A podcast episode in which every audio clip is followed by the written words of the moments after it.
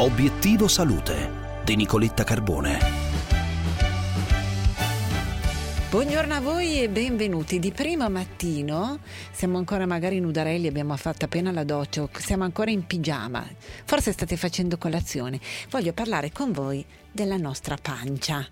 Ci sono pance che durante questi mesi invernali sono, si sono un po' più ammorbidite e mm, noi sappiamo che i medici hanno un po' questa fissazione sulla pancia e abbiamo capito ormai che non è solo un problema estetico, eh, la pancia è anche un problema di salute. Ma andiamo per ordine perché una volta che noi abbiamo individuato il problema, se così vogliamo chiamarlo, eh, ci sono poi le soluzioni. Intanto vi presento il nostro amico del caffè di oggi, il dottor Gabriele Piuri, che è già in linea con noi, naturalmente medico esperto in alimentazione. Dottor Piuri, buongiorno.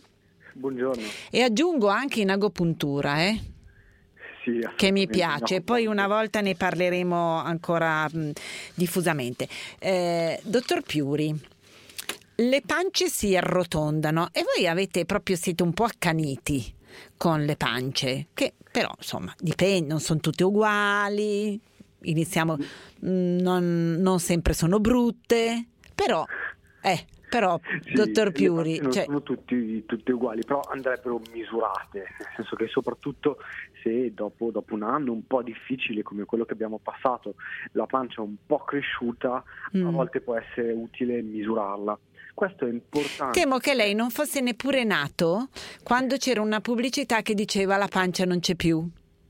E, se- Eh, e spariva. no. No, lei non era ancora nato, pe- pensi lei. E io c'ero, ero piccola ma c'ero, me la ricordo, la pancia non c'è più.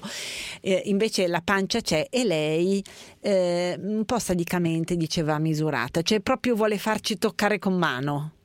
Sì, quello è importante, anche perché misurare la pancia è alla base della diagnosi di una sindrome che si chiama sindrome metabolica che va tenuta molto in considerazione. Allora, facciamo un passo indietro, cerchiamo prima di tutto di capire come misurare la pancia. Sì. Per Perché non è facile, vero? No, non è facile. Ah, ecco. tanti punti per misurare la pancia e quello che interessa di più da un punto di vista medico in realtà è la circonferenza vita, che Mm. corrisponde in linea teorica al punto più stretto della nostra pancia, Mm. che solitamente è in corrispondenza dell'ombelico, ma in realtà, soprattutto se la pancia comincia un po' a crescere, non per forza in corrispondenza dell'ombelico, e si trova di solito tra la fine delle coste, che possiamo Qua? sentire su- sul fianco, Sì. e invece la parte legata all'osso dell'anca, Eccolo qua. metà.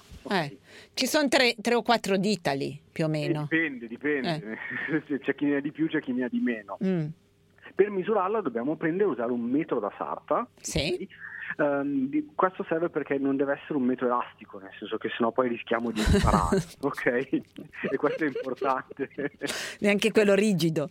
Va No, bene. Esatto, neanche quello per misurare i mobili, no? Neanche Ecco. quello non va bene. Adesso poi vanno di moda quelli laser, anche quello non funziona. Neanche? ok? Se la pancia cresce troppo, allora dobbiamo tenerlo un po' in considerazione. Mm. E questo troppo è sopra i 94 cm per i maschi e sopra gli 80 cm per le donne. Eh. Di solito le donne tendono Vitino da Vespa, un po' come si dice. Esatto, un po' più affusolato. Ecco, eh, perché, perché il grasso che ormai la sappiamo anche noi, eh, perché il grasso, mi dica se sbagliamo, il grasso che abbiamo sulla pancia è un grasso cattivo. Sì, esatto. Se fino a 40 anni fa si pensava che il tessuto adiposo fosse semplicemente un tessuto di deposito, Mm? in realtà poi continuando a studiarlo si è capito prima che è un tessuto endocrino, cioè produce tutta una serie di ormoni e modifica comunque l'equilibrio endocrino dell'organismo. E poi un po' più recentemente, una decina di anni fa, si è effettivamente compreso che il tessuto adiposo, in particolare il tessuto adiposo della pancia, che si chiama viscerale, è un tessuto proinfiammatorio, cioè che aumenta i livelli di infiammazione. E probabilmente alla base della sindrome metabolica c'è proprio un aumento dell'infiammazione di base che peggiora il rischio cardiometabolico Mm. ok, di ammalarci. Basti pensare che la parte legata alla diagnosi di sindrome metabolica aumenta di tre volte il rischio di patologie cardiovascolari e addirittura aumenta di cinque volte il rischio di diventare diabetici. Quindi in per, per girarla in positivo, giù la pancia sulla salute. Esatto. Ma lei mi ha parlato di sindrome metabolica. La parola sindrome mi fa capire che non sia solamente eh, colpa della pancia, che, che magari è diventata un pochino più morbida, diciamo così, ma ci giocano altri fattori. Ci giocano altri fattori. Una volta che si è misurati la pancia bisogna misurare la pressione. Okay? Mm. Se la pressione tende a essere un po' verso l'alto è un altro indice che probabilmente possiamo andare incontro a quella che è la diagnosi di sindrome metabolica. Ma poi dobbiamo guardare anche gli esami del sangue, mm. perché nel corteo di, di, criteri per la diagnosi della sindrome metabolica rientra anche la glicemia, soprattutto se comincia a essere un po' alta. Cioè a che valori? Sopra i 110, mm. sopra i 110 parliamo di, un, di, positività per i criteri della sindrome metabolica. Dobbiamo tenere in considerazione anche i trigliceridi, okay? che se sono troppo alti ci indicano sempre che c'è un deragliamento metabolico, soprattutto se sono sopra i 150 e 150 mg di cito. E poi invece dobbiamo considerare il colesterolo buono. Il colesterolo buono è quello HDL, delle lipoproteine ad alta densità. Okay? Si trova proprio scritto colesterolo HDL. Quello invece deve essere alto. Alto, alto. Se troppo basso mm? rientriamo sempre nella sindrome metabolica e anche in questo caso un po' come la circonferenza vita c'è differenza tra i maschi e le femmine i maschi per ehm, diventare positivi a un criterio della, della, sindrome metabolica deve essere inferiore ai 40 mg di cilito, mentre per le donne deve essere inferiore ai 50 mg di cilito, perché di solito le donne hanno un colesterolo buono più alto. Più alto. Questo qualcosa vorrà dire. Più protette, ecco. Senta, dottor Piuri, però questa è proprio la dimostrazione. Quando noi diciamo, guarda, vado, sono andata per fare un controllo e poi il dottore mm, ha iniziato a darmi una serie di esami. È un po' come succede quando mettiamo a posto il nostro armadio. Mettiamo a posto un cassetto e poi dobbiamo mettere a posto l'armadio. Mm, mi, mi spiego meglio. Siamo partiti dalla circonferenza addominale, da, da misurarci la pancia e poi abbiamo eh, capito che eh, questo valore di per sé dice poco, anche se racconta tanto per via di quel grasso cattivo che è quello del grasso addominale, ma che va inserito in un contesto. E quindi già che ci siamo, questa è anche un'occasione proprio perché è primavera, perché ci risvegliamo, perché abbiamo bisogno soprattutto in questo momento di eh, proteggere la nostra salute, di investire in prevenzione anche se siamo portati a non farlo farlo anche se la scena è occupata dal Covid. Quindi è un'occasione anche per dare una controllatina ai valori della nostra pressione, parlare con il nostro medico per eh, fare degli esami per misurare la glicemia e il colesterolo, perché, perché ci, la nostra salute ci guadagna e soprattutto perché se interveniamo presto possiamo anche rapidamente, dottor Piuri, e questo e lei ce lo confermerà e ci spiegherà come, ritornare, vero? Esatto. Ecco, liberarci della sindrome metabolica, ma chi la vuole? Di eh. per sé è fondamentalmente una situazione di aumento del rischio, ok? La cosa molto positiva è che basta perdere, questo è ben dimostrato in moltissimi studi, che basta perdere anche semplicemente il 5% del peso corporeo, che non è tantissimo, ok? Quindi anche comunque una riduzione del peso moderata, ok?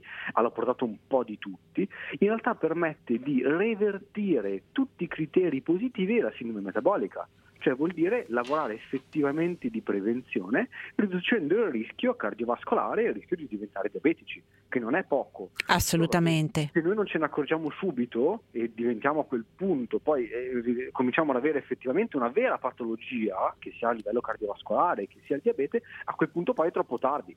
Certo, lei ha detto che basta eh, perdere il 5%, giusto? Del proprio peso. Sì, eh? il 5% del peso, del peso, corporeo. Del peso corporeo, eh, quindi mh, mm, se io sono aumentata di 4-5 kg, non mh, mm, devo, mh, mm, mi, mi rassicura l'idea che dal mio peso basta che io tiri giù il 5%?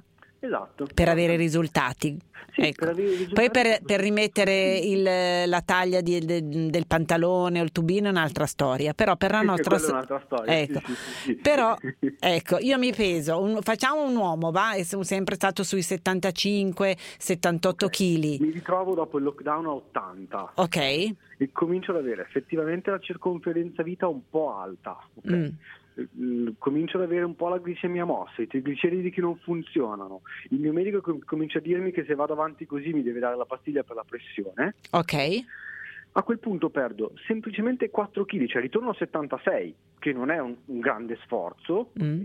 è molto probabile che sia la glicemia, sia i trigliceridi, sia la pressione e molto probabilmente anche la circonferenza vita ritornano a posto e io ho ridotto effettivamente il rischio e ho fatto prevenzione. Allora, eh, poi ci aiuta, dottor Piuri, eh, con magari qualche consiglio per far sì che l'amico o l'amica che sono all'ascolto e che si ritrovano un po' descritti eh, in, questa, in questo profilo, in questa storia, abbiano delle indicazioni per svoltare, come si dice, e quindi per cercare di mh, dimagrire di quel 5% del loro peso? Cosa, una delle cose più importanti che a volte non viene Questa la so.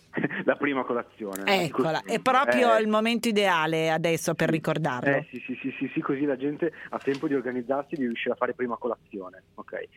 Tutto quello che si mangia prima colazione viene tutto quanto trasformato in energia e fa dimagrire, mentre tutto quello che mangiamo dopo le 5 del pomeriggio viene messo di riserva per il giorno dopo. E questo è importante da tenere in considerazione perché fare prima colazione ci permette di mangiare e di dimagrire dimagrire, mentre se io prendo, vado a ridurre soltanto le chilocalorie e voglio per forza mangiare a cena rischio di dover mangiare veramente veramente poco. L'altra cosa importante è il fatto di abbinare a tutti quanti i pasti, e questo vale anche per la prima colazione, carboidrati e proteine.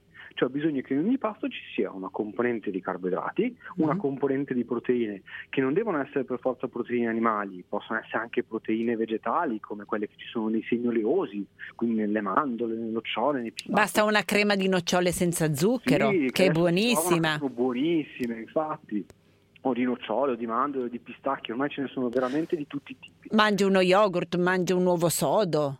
Uno yogurt, un uovo sodo, un po' di ricotta sul pane, sono sì. tutti quanti aspetti semplici per la prima colazione. Volendo poi per la gente che invece preferisce di più la parte un po' più carnivora, un tosto con prosciutto e formaggio. Va bene, ciascuno, però l'importante è le proteine, ci sono tante sì, fonti diverse esatto. di proteine, scegliete quello che vi piace, anche hummus di ceci eh, per chi ama le, magari i legumi, potrebbe essere. È legata alla soia, certo. certo. Okay. L'altra, cosa, l'altra cosa importante è cercare di utilizzare il più possibile i cereali integrali. Ok. Pasta integrale, pane integrale, riso integrale e allo stesso tempo evitare gli zuccheri semplici, i dolci, lo zucchero nel caffè, mm. eccetera, eccetera, li lasciamo soltanto per i giorni di festa.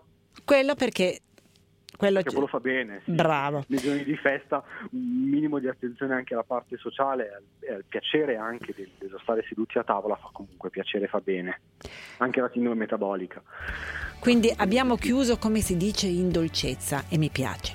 Dottor Piuri, grazie per essere Grazie stato mille. con noi, è stato davvero prezioso. Io vi aspetto come sempre dopo il giro delle 12 per le notizie che arrivano dal mondo della ricerca e poi per una nuova video intervista sulla pagina di Obiettivo Salute. Grazie a voi, buona giornata e buona colazione.